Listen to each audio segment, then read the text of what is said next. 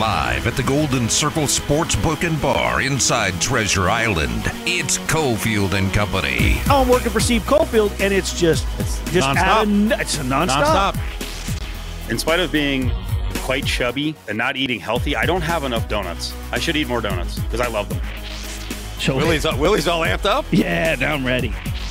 It's time for Cofield and Company with Steve Cofield on ESPN Las Vegas. It's Friday, Friday, gotta get down on Friday. Everybody's looking forward to the weekend, weekend. Friday, Friday, getting down on Friday. Everybody's looking forward to the weekend, partying, partying, partying, partying. Yeah, all right, here we go. Friday, Friday, Friday, Friday. First of two shows here at Treasure Island, Golden Circle Sportsbook and Bar. Willie monopolizing the time he's on today and tomorrow. We got a lot to get to to close out the weekday shows up until 6 o'clock. Ton of good guests. We'll revisit Robin Lehner and that injury and the Golden Knight situation in goalie and the outlook for the 21 20, check that, 22 23 season former NHL goalie and one of the voices in the past of VGK, Mike McKenna, will join us in this hour. Tons of football. Willie in the spirit. On a Hawaiian shirt Friday, Willie has come down here with a very snazzy looking Cowboys Coach's shirt.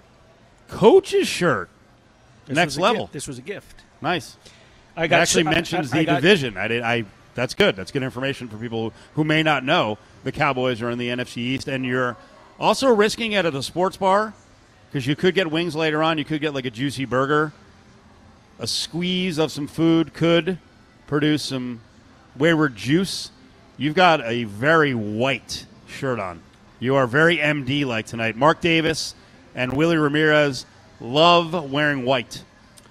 I got sweated coming down the escalator. Really? You couldn't even make it into the building with someone busting your top? Shirt in this town, buddy. Really? What does that mean? That's what I said. I said I don't think so. What? I've been here since '72. How long you been here? He goes, "Oh, I'm from Oxnard." I said, "Oh." well, He's that, that's actually kind of funny. I mean, tell people who don't know, make the connection with Oxnard. Oxnard is the site for. Well, it used to be right. They're, they don't go there anymore. Is that still their site? I don't even know. For their training, Dallas Cowboys Yep. go to Oxnard, California. I like that. I'm from Oxnard. You got the wrong shirt in this town. Wait, what town? I'm, I actually live here. Yeah. I'm from here. Yeah, I, I've been here longer than the Raiders. So I'm not going to argue the Cowboys have more fans than the Raiders, but they're probably closer than you think in Vegas. no, absolutely. Cowboys fans invade our local sports bars and books.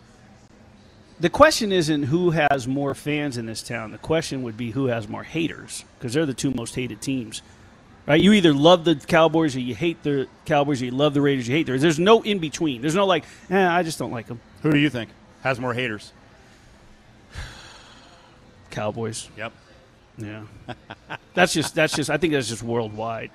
Dude, some of my ma- uh, favorite memories in town when I first moved here. So we're at a great sports book and bar at the Golden Circle, right? Mm-hmm. And in some ways, this has some of the same features that the old sports book and bar at Samstown Okay. used to have. Do you remember that? Sure. It was massive. It's like with a saloon. super high ceilings. Yeah. They had a basketball court inside, some other games, maybe even some skee ball. And man, let me tell you, on a Monday night or like Sunday night football, Yeah. was there Sunday night football in '96? Whatever. Monday night, if the Cowboys were playing, oh boy, it was friggin' jam packed. And I cannot remember the game that I watched there. It was '96 or '97, and the Cowboys lost on a Monday night, and I was just, you know, full of, of uh, piss and vinegar back then. Not anymore. I'm very calm now. Um, but I remember watching the Emmitt Smith jerseys walk out, Charles Haley jerseys walk out. I'm like, get them next week. My dad. How about them Cowboys? my father lives right around the corner from there, so he used to hang out there, he used to play there, and there would be times where he'd be watching games or moving money in that book, and he'd say, "Come on, I got a comp. Let's go to Willie and Jose's. Remember that place? Yeah, of course. That was a great place. Yeah. Samstown's a classic. The sports book. When I first got this, now think about it. people who come now, I'm sure, are still like blown away when they walk in to a place like this where you've got, you know, 55 TVs. Yeah. You know, you go downtown, Circa. That place is spectacular. Westgate, who we you know we do uh, Sunday shows with. Like for me, coming in from the East Coast, 1996, walking into a, a sports bar that big, hmm. I was like, this is freaking heaven. Even even the experience, and you can do it now here at the Golden Circle. Even the experience of like coming over at one or two in the morning to a book Oh yeah. or on a Sun- Friday and Saturday night. Sunday morning, you're like, well, I'm still out, so you know what? It's four in the morning. Let me let me get my bets in.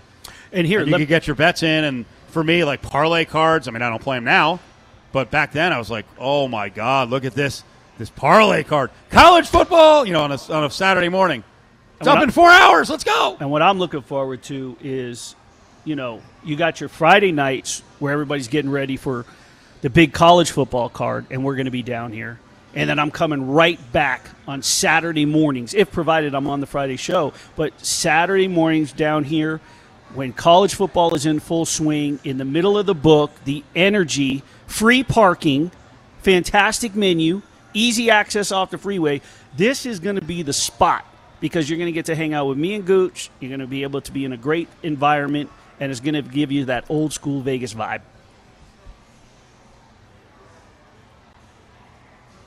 So we got five NFL games. One has already started. Atlanta, Detroit. So Dan Campbell, dial it down, stay calm, get us some good footage for Hard Knocks. No crying. But the game I'm looking forward to because it's such an uncomfortable situation, and I like a lack of comfort in my sporting events, especially when it's league and team and player, and you know, just weird, right? Weird. Deshaun Watson will be out there tonight Yeah. for the Browns because we did not have the Friday news dump, the appeal, or the judgment on the appeal by Roger Goodell. Of course, Goodell already told the guy what to hand down. That has not been handed down, so Deshaun Watson is expected to start tonight for the Browns. Do you have a, Do you have an issue with that? Not at all. Neither do I.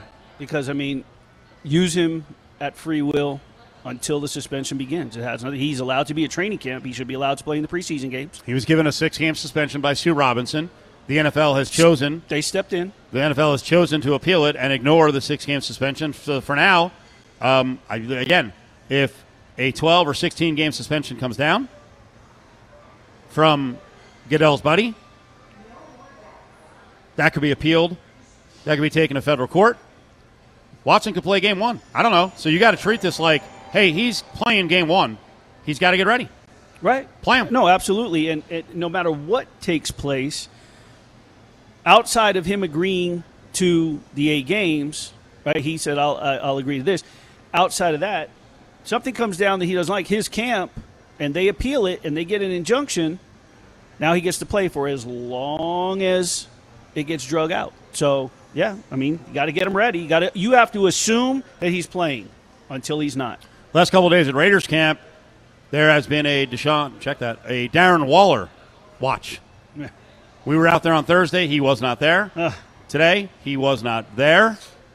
I don't know that we got any clarity. I'm seeing a lot of reports that it's a hamstring. I mean, you spoke to Waller in the middle of the week.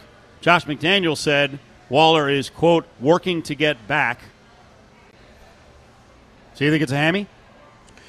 Well, you know, I mean, we saw that there was a tweet.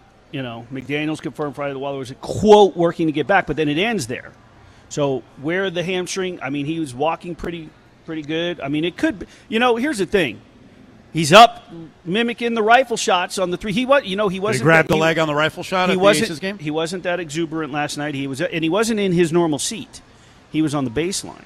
Floyd Mayweather kick him out. No, Floyd was sitting next to Mark in back in their regular seat. So Mark Davis had moved over to the other. Darren told me last night that he didn't know that he was going to be there, so he last minute called, and that's where they put him. Kyle Lowry was in his seat.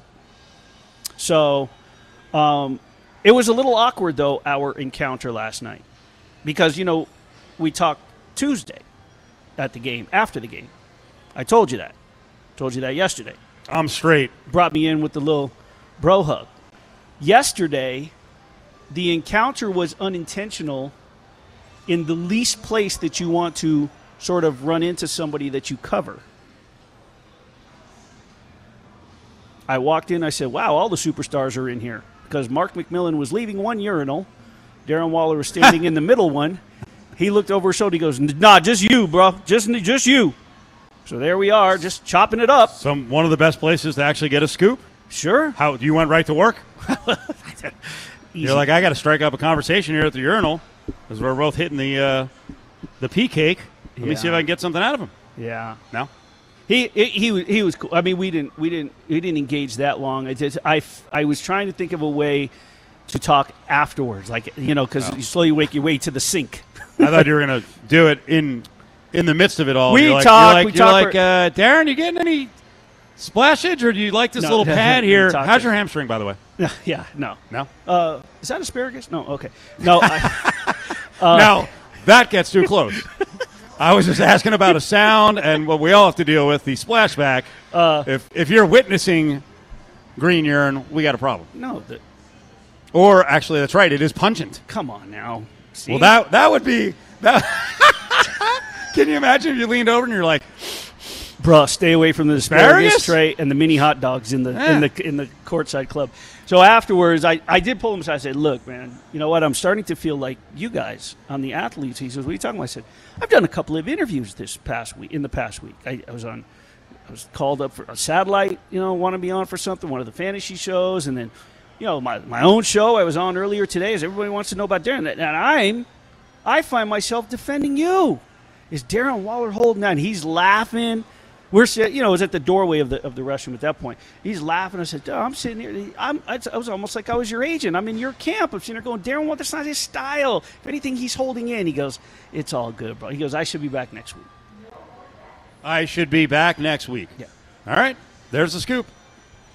Join the conversation on Twitter at ESPN Las Vegas. It does free up salary cap space for the Knights. They can put him on LTIR. long TIR. Then you got to go to Logan Thompson, a young goaltender who finished at the end of the year. He's a good goaltender, but he's unproven. If there's 15 games, playing 10 games, see if he's a guy, and then maybe get an experienced backup at a cheap price. Maybe some type of those options. Bring a trade in. As far as free agent goaltenders out there, there's not a lot left. This is a tough spot for the Golden Knights. Now back to Cofield and Company, live at the Golden Circle Sportsbook and Bar inside Treasure Island. Audio from the NHL Network. Tough situation. Devastating day yesterday for the Golden Knights, although I have a feeling they may have seen this coming. We'll get into that. Mike McKenna worked around the Golden Knights, of course, played uh, goalie in the NHL. He's the host of Daily Faceoff, also a host on Sirius XM NHL. Mike is up with Cofield and Willie here in Vegas. How are you, sir? I'm doing great. It's good to hear your voice, and I know Willie hiding in the background. It's going to be good to hear your voice as well. But happy to join you guys today. Wish it was a little better circumstance, I but know. hopefully we can bring a little bit of a bright light to fans in Vegas and make them realize it's going to be okay. Okay. Uh, they're feeling pretty bad right now. So let, let's start with that. How, how is this going to be okay? Well, you know, I think the biggest thing for me is that y- you've got a goaltender in Logan Thompson who's been knocking on the door of being a full-time NHL goalie. And, you know, the, the part that makes me a little bit nervous is that we know Robin Lehner's going to be out for the entire 22-23 season, but we really don't know with Laurent Brossoit when he's going to be back either. So I think at the start of the year, there's definitely question marks. If Michael Hutchinson ends up being the tandem partner with Logan Thompson, that's not a whole lot of experience on one half of that. Hitch- Hutchinson has some. Uh, but I think you gotta have to look big picture here. That at some point there was going to be a changing of the guard in terms of goaltenders in Vegas, and in my eyes, the two-year contract that Brossoit signed in the 2021 offseason was really meant to be a layover for Logan Thompson to be ready. And given the way Thompson played over the last two seasons in the American League and in the NHL, I think he's ready for a bigger moment. I think he's ready to challenge for that job, uh, and, and I don't see any reason why he can't be successful in doing so. I am in 100% agreement because um, if I remember correctly, there's a young man in St. Louis who, when the Blues were at the bottom of the league, had, I think, two starts before July, uh, January 7th, and then stepped in and along with, of course, Ryan O'Reilly and Pietrangelo, led the Blues to the Stanley Cup. So people that are saying he doesn't have enough starts, it takes repetition. You are a goalie, you know this.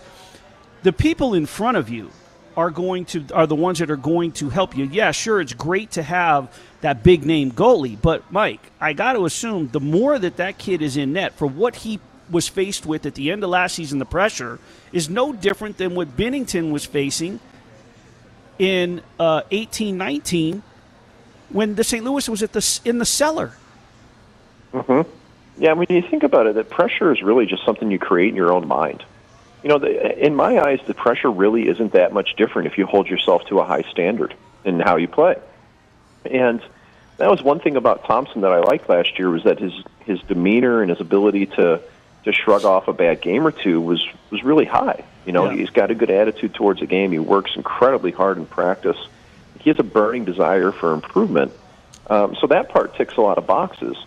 I, I think the biggest thing is that you just look at the experience factor now, and and he's 25 years old. We're not dealing with a 20 year old kid right out of junior. I mean, he's played now the better parts of several professional seasons. He dominated the ECHL. He went to the American League. He was the top goaltender in the American League uh, in the 2021 season, even though that was a shortened year. It was only 23 games that he played. It was a short season.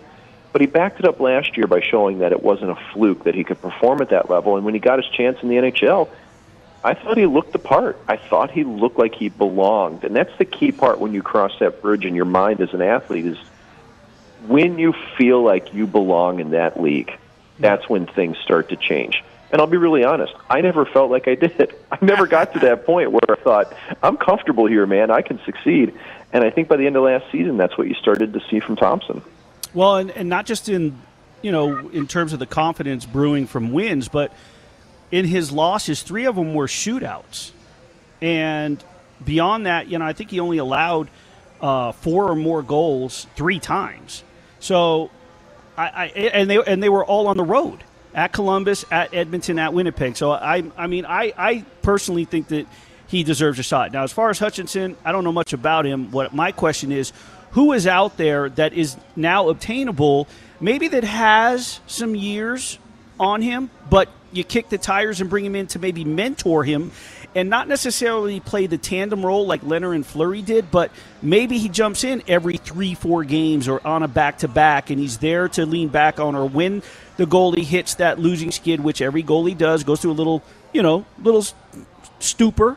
Um, you bring him in. Who, who in your mind is obtainable? Well, right now, I, I'm not sure that there's anybody out there that fits within the salary cap constraints of what the Golden Knights would like to do long term moving forward. Because, like to me, you'd have to trade for a goaltender that's going to have a decent cap hit associated with that person. When you look around the league, even number two goaltenders are making three and a half or four million dollars in some places. And for a team that's just gone through salary cap nightmare and shed salary to be able to get to the point that they're at now, I don't think that they want to throw more of that back into the kitty. They don't want more salary cap being eaten up by a temporary fix and goal. So I, I'm not sure that going and trading for somebody is what is going to happen.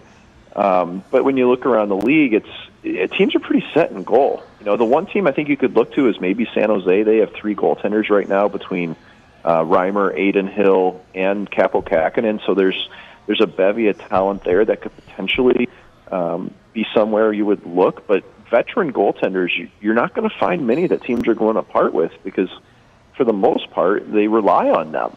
And everybody at the start of the year has eyes on playoffs. So I, I think the hope for me would be that you know Hutchinson, Hutchinson can come in and maybe give some minutes here and there until Brossoit is ready. But I think from the start of the season, you're probably going to see that tandem. And if that's not the case, um, going out on the open market's tough right now because teams would all know that the Vegas Golden Knights are in a pickle when it comes to goaltending, which they are. And when you don't have leverage, you get raked over the coals in trades. And I really don't think that the Vegas Golden Knights are going to want to give away prospects or picks or roster players at this stage of the game to acquire a goaltender that, like I say, might only be a fix for two, three months, something like that. So um, I'm curious to see how that plays out as well because I think it's a little bit hard to predict.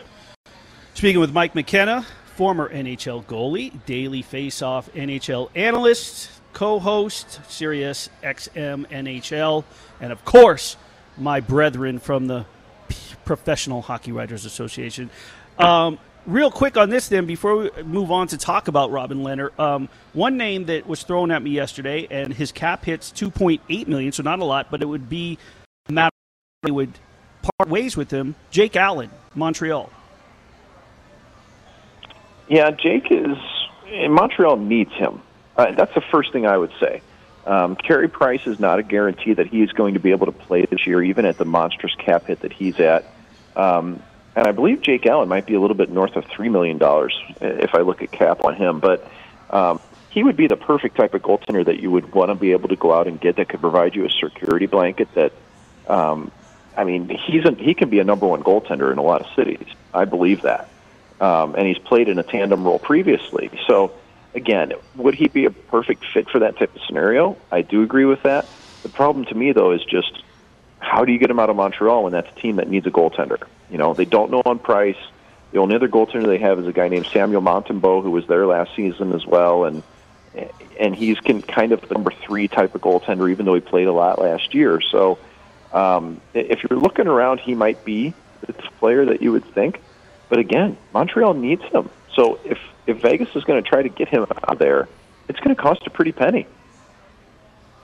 Mike, what have you heard about Lehner's injury? It seems like this has come up very close to the season. Has this been something that was lingering? Did he wait until too late? Like, what's the deal? I don't know. Um, I haven't spoken to anybody close to the injury situation. All I can do is speak from what I know about hips and goaltenders. And if a goaltender has hip problems, it's not like a torn Achilles that Max Pacioretty just suffered, who of course now is a Carolina Hurricane. Those are catastrophic injuries that just happen in an instant. If your hip goes bad as a goaltender, it is almost always something that has been building over time. And what happens to goaltenders is because of the stress that we put on our bodies by dropping into the butterfly repeatedly, um, the, the stress that it puts on our joints, it's hard on hips. And something like one in four people in this world have a square peg and a round hole in the hip. And it eventually wears the cartilage down. It causes hip impingement. It's all tied through the groin. It, it's a mess. And you have to get that fixed and cleaned up. And I don't know if that's the exact injury that Lehner's suffering from, but when you talk about goaltenders that have had hip problems, that's about 99% of them. So it's a good educated guess there. And it's probably something that was bothering him. Uh, of course, with other litany injuries, he had shoulder season in the off, shoulder surgery in the off season. He had a broken knee last year. It just adds up to a lot, and you can see why he looked awkward in the crease, especially in the latter half of last season. That's to my next question. Is I've been asked this. I know others have said, you know, has Robin Lehner played his last game for the Golden Knights? My question is, has he played the last game of his career? This will be the third medical procedure in one year from last summer to this summer. Shoulders, hip, right? Both shoulders, I believe. I don't know if it was the same one, but I mean, this is a lot on the body at this age to sort of come back from and become effective. And, you know, does he, I don't know, does he want to put himself, personally, does he want to put himself in that position and live in the pain that he would end up living in? That's really the first thing I thought of as well. And it's the human element to it. You know, I mean, Robin and I were teammates and goalie partners, and and he's somebody that I really, I mean, I admire what he's done in his life and career and how he's been able to perform and, and do everything and not not maybe having that chance again is I think a realistic thing to think about just because I'm not as concerned with his body. Bodies can be fixed. But at 31 years of age, you always have question marks. But the biggest concern for me is taking a full year off of hockey. Yeah. That's really hard for a goaltender or anybody for that matter to miss an entire season and come back and be the goaltender that you once were. And it's not just tracking the puck. It's not just your strength or your movements. Muscle memory is an amazing thing. You really don't forget how to play goalie. I can go out tomorrow and still stop a decent amount of pucks. Definitely not at the pro level, but at the beer league level, maybe. but what happens is that the game continues to evolve. If you miss an entire season, you're missing out on a year of evolution as a goaltender. All these subtle changes that we see throughout the league among goalies, among shooters, you miss out on that. So it's not just that you're rehabbing your body; you're also playing catch up to the technicalities of the game in some ways.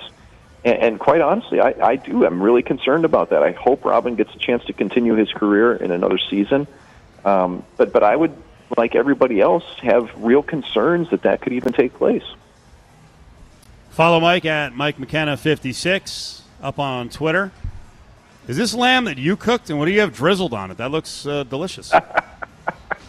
Oh, I love the questions. Oh, yeah, I did some lamb chops on the grill the other day, and I had this nice herby yogurt sauce that had parsley and dill and mint all out of my garden in front of the house. It was it was lovely, man. A little bit of Wow. couscous and cucumbers, and and Oh. my kids even liked it. So yeah, I marinated the lamb in yogurt. You got me all geeked now, man. I'm all amped up about it. I'm glad you asked. Michael, I am you. You've got the Lebanese feels coming out of me. My my heritage, Mm-hmm. lamb and a nice yogurt, like almost like a little knockoff tzatziki sauce. The only thing you were missing was a little Yeah. hummus, a little pita, a little tabbouleh.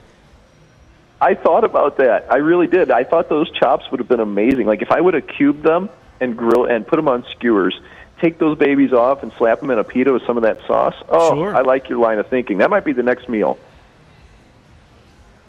Have a great weekend. We appreciate you joining us on uh, relatively short notice, and we'll talk to you soon. Okay. That sounds great. Thanks for having me. Good hearing your voices, guys. Have a good Thanks, one. Mike. There he is. Mike McKenna, Sirius XM NHL, was uh, formerly part of the broadcast team with the Golden Knights. Let's do a giveaway right now. Caller 6 and 7, a couple of four packs. Four packs of tickets for three ice, the playoff championship. It's coming up next Saturday at the Orleans. You can grab tickets at Ticketmaster.com. Four rinkside tickets, a couple of uh, sets of those. Ari will hook you up. Caller 6 and 7, 364 1100. Cofield and Company will be back in minutes right here on ESPN Las Vegas. Hi, it's the herd. I have defended Derek Carr for a long time of the Raiders. I saw a story this morning where Derek Carr has not thrown an interception, not one in camp. It's Cofield and Company. It, and what really makes it remarkable is that he's got a new play caller, a new system, a new coach, a new coordinator, and a new star receiver. There's a bunch of moving parts, not a single interception.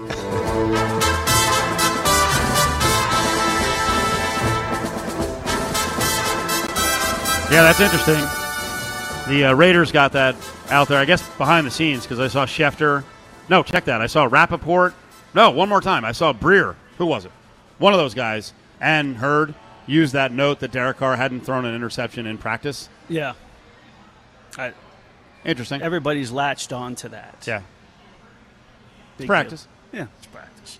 Big deal. A lot of Derek Carr coming up later on because uh, Cowherd loves him, and he laid out a whole argument as to why Derek Carr does have an it factor, and people should respect that, and should have him, you know, as an elite, you know, top seven quarterback. Uh, speaking of Raiders quarterbacks, former backup Raiders quarterback Marcus Mariota just scored a touchdown Yes. on I couldn't tell if it was a designed rollout or a scramble, but he is now the Atlanta Falcons quarterback. So it was a. Raider Mariota package scramble.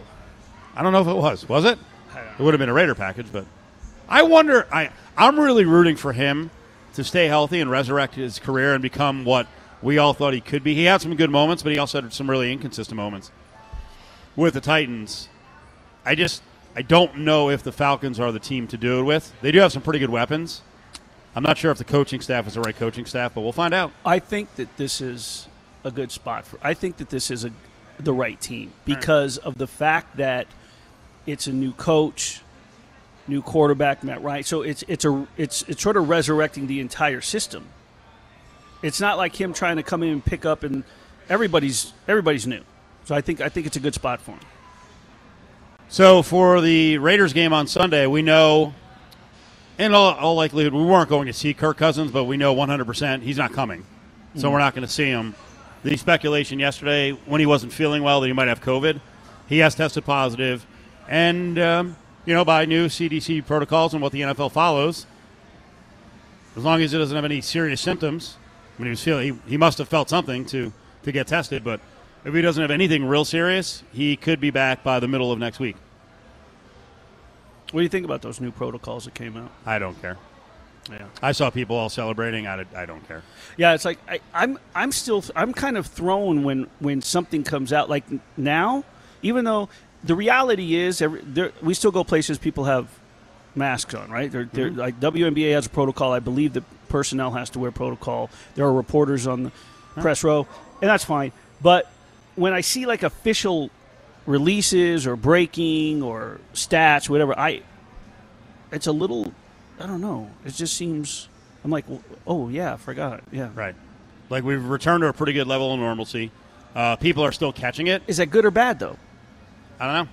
I guess we're going to find out. good, good or bad we're that we're that, no i'm saying for, for us that we're like going yeah yeah Uh, I, I don't know. I guess I guess it's bad if we get it again and if we get it badly. I mean, you know, I dropped off the uh, the SO was taking a quick trip to uh, L.A. little vacation work trip, and when she was getting on the plane, uh, or actually as I dropped her off out of the car, she had you know she had the mask around her neck, and I was like, oh yeah, okay, that's not a bad idea if you're getting on the uh, the tube.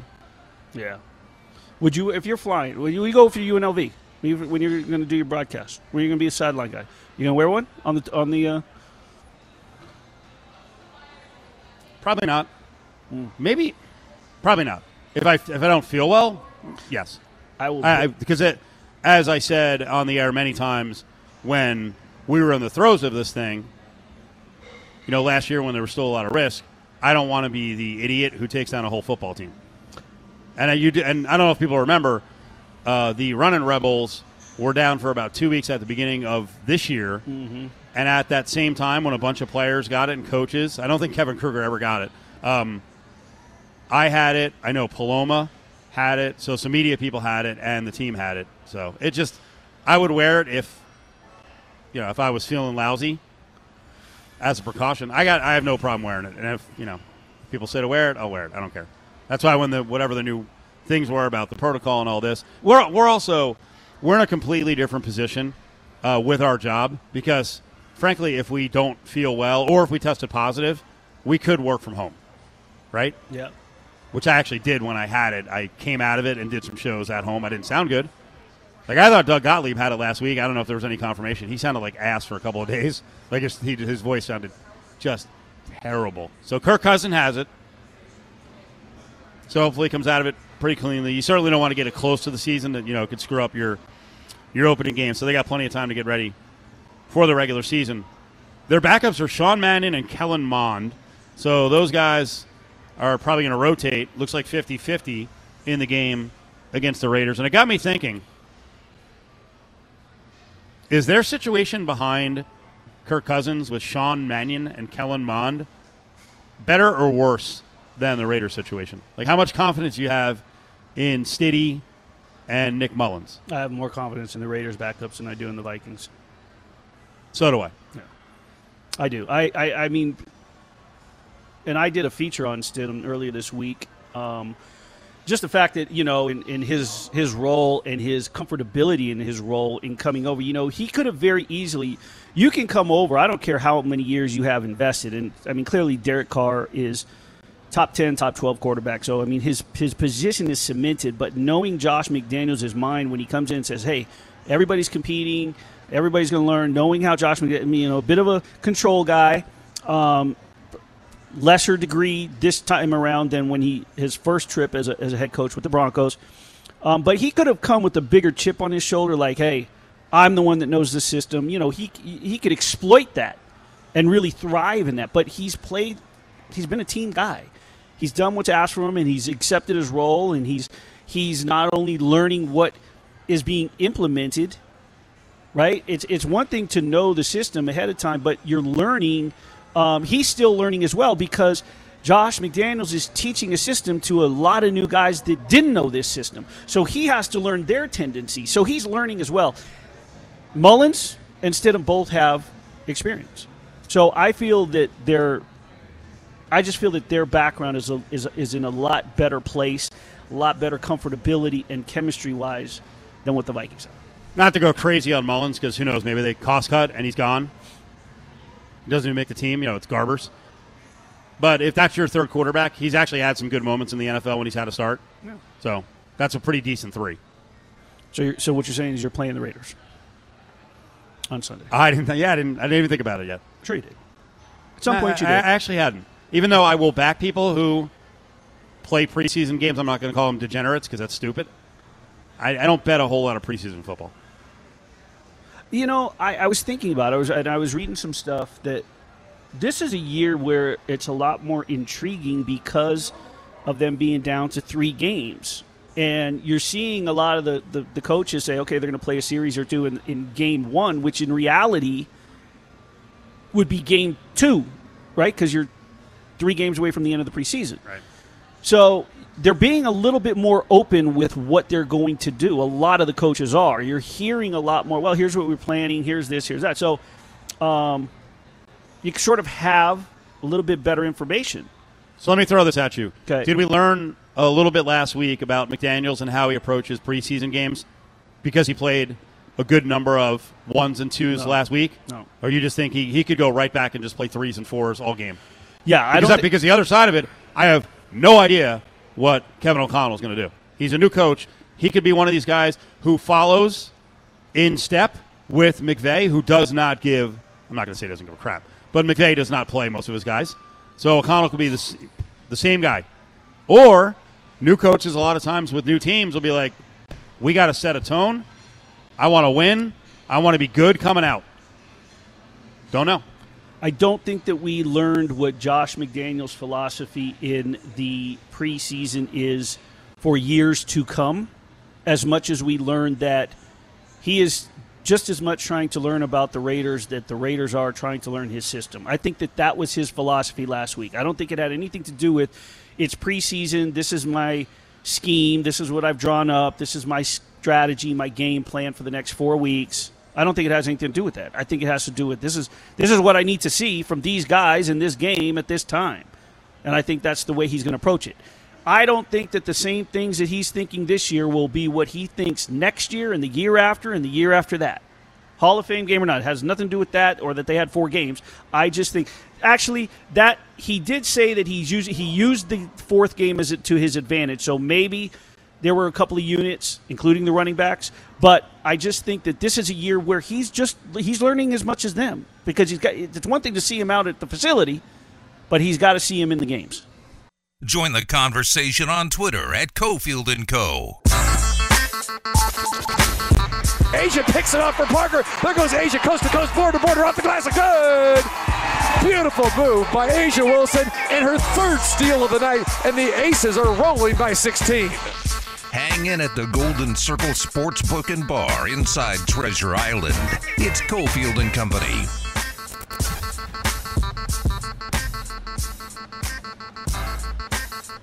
Aces back in good shape. With Ramirez all over the Aces beat. Solid game last night. Important game, right? Very important game as they were trailing by one game in the WNBA standings, and a wire to wire effort. Very good effort um, at both ends of the floor. Ties them in the WNBA. A win by the Aces on Sunday or a loss by the Sky, one or the other, clinches the number one seed for the Las Vegas Aces, postseason opponent to be determined. What's the team look like now even thinner without Hamby? That's the tough part. Now the thing is, is and I talked to Becky Hammon the other night. Um, you know, because she has been trying to get her players off the bench and in the game. Now it doesn't reflect in the scorebook.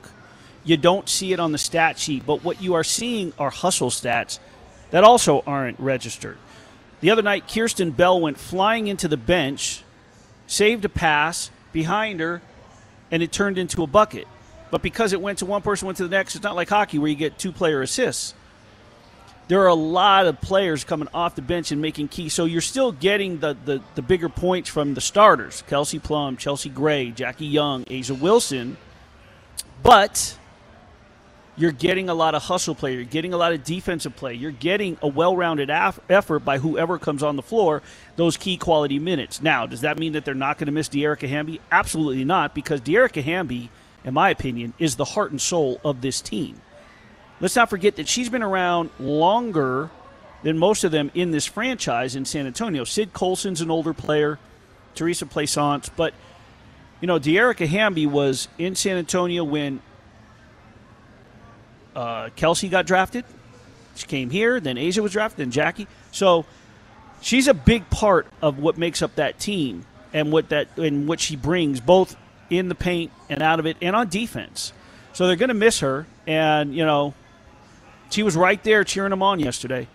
I mean, it was a you know, she was a I think that her knee started bothering her because I tweeted out Hey, kudos to her. How do you not appreciate Dearica Hamby? She was the first one off the bench as they tra- kind of trail out to the floor to meet them as they're coming off during a timeout every time.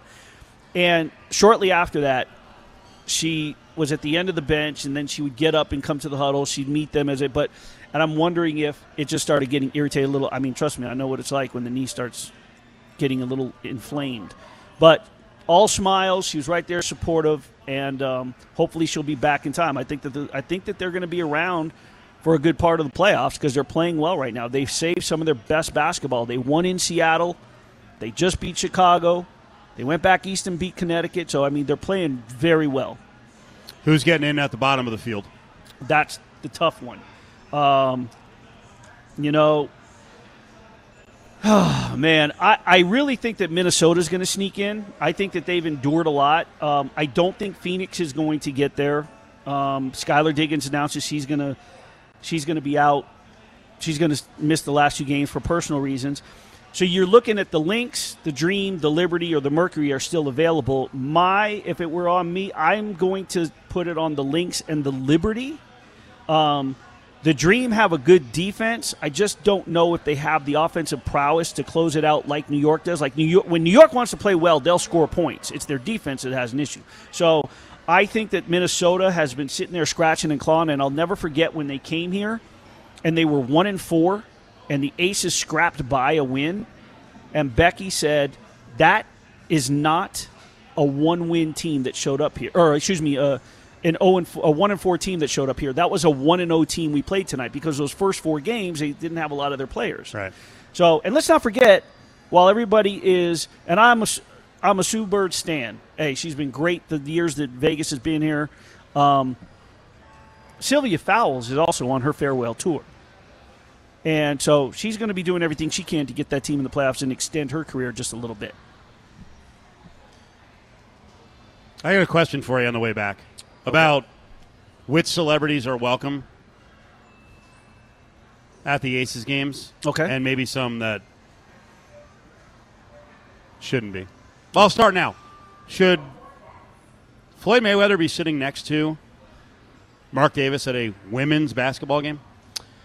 Well, it's a good question considering his history. And, you know, somebody said, blurted out yesterday, well, do we have our answer to the rumored minority owner?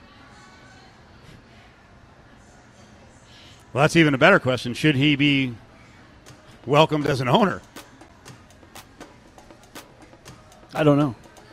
I, I mean, it's. Like, I also it's- wonder if, if MD was talking to Sandra Douglas Morgan and he was like, "Hey, what do you think of Floyd Mayweather?" Like, what that conversation would be like. I think talking to a lot of women, what what would it be like? Yeah, well, they were they were chumming it up pretty good. We could pick this up on the other side. We will. Golden Circle Sportsbook and Bar inside Treasure Island. Come on down. We're here for two more hours. Got 25 plus beers on tap. Great place to wrap up the work week.